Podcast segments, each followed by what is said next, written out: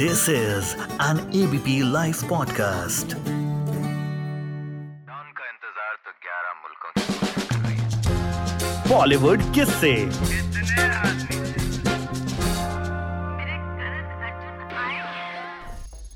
ये बनारस है और लौंडा यहाँ भी हार गया तो जीतेगा कहाँ? और रिक्शे वाले पैसे मत लेना मैडम से। भाभी है तुम्हारी कुछ याद आया? अरे याद क्यों नहीं आया होगा?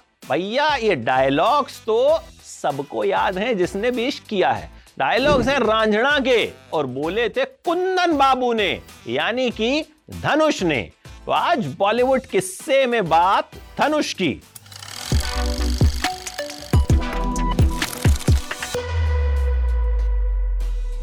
धनुष का असली नाम है वेंकटेश प्रभु कस्तूरी राजा। जी हाँ हम धनुष के नाम से जानते हैं, लेकिन नाम उनका इतना बड़ा है। जन्म हुआ प्रोड्यूसर डायरेक्टर के परिवार में, लेकिन एक्टर बनने का कीड़ा बिल्कुल नहीं काटा। वो तो शेफ बनना चाहते थे। होटल मैनेजमेंट की डिग्री ले ली और सोचा था किसी होटल में काम करेंगे और अच्छी सी नौकरी, अच्छी सी गाड़ी अच्छा सा बंगला, अच्छी सी बीवी। बाकी सब तो हुआ, लेकिन होटल में काम नहीं किया। फिर फ़िल्मों में कैसे आए?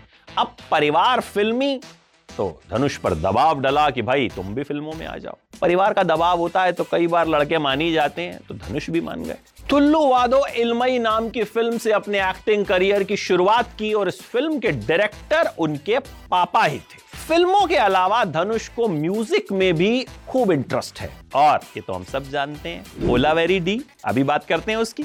देखिए, धनुष जो है ना, उनके लुक्स का पहले खूब मज़ाक उड़ाया जाता था। जब वो फ़िल्मों के सेट पे जाते थे तो लोग कहते थे, अरे, ये कैसे हीरो बन सकता है? इसकी तो शक्ल ही बहुत खराब है।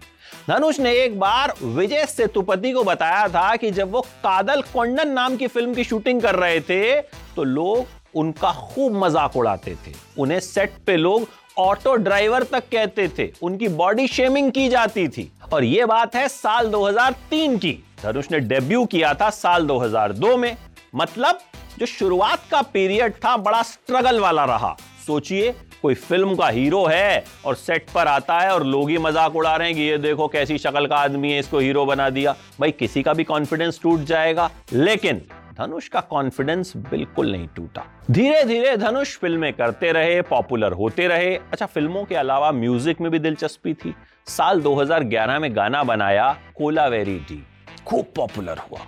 आपको पता है, इस गाने को धनुष ने छह मिनट में लिखा था। 35 मिनट में इस गाने की रिकॉर्डिंग हो गई थी। और उस वक्त ये इंडिया में सबसे ज़्यादा सर्च किया हुआ गाना बन गया था। और जिसको समझ में आया, वो भी ठीक। जिसको नहीं समझ में आया, वो भी ठीक।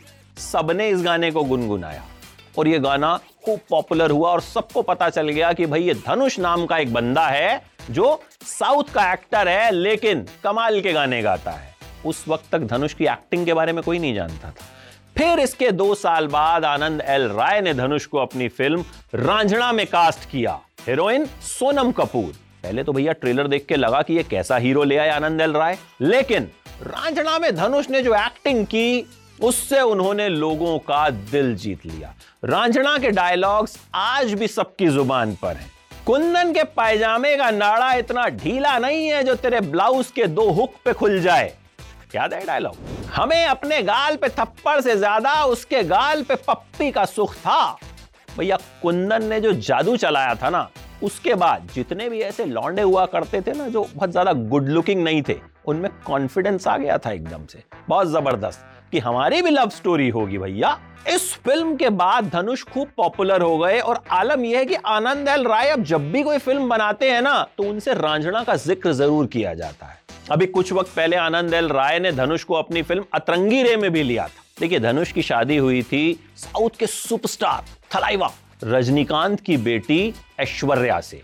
लेकिन शादी के 18 साल बाद इन दोनों का तलाक हो गया।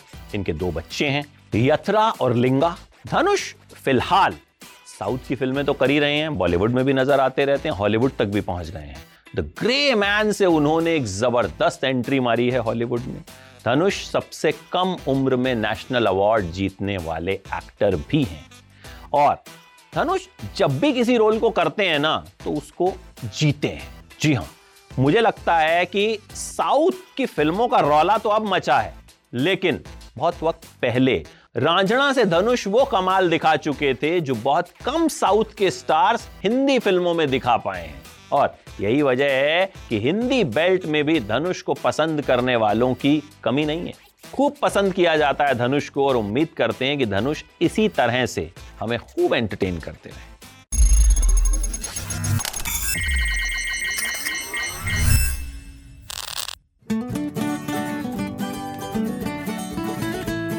this is an ABP live podcast.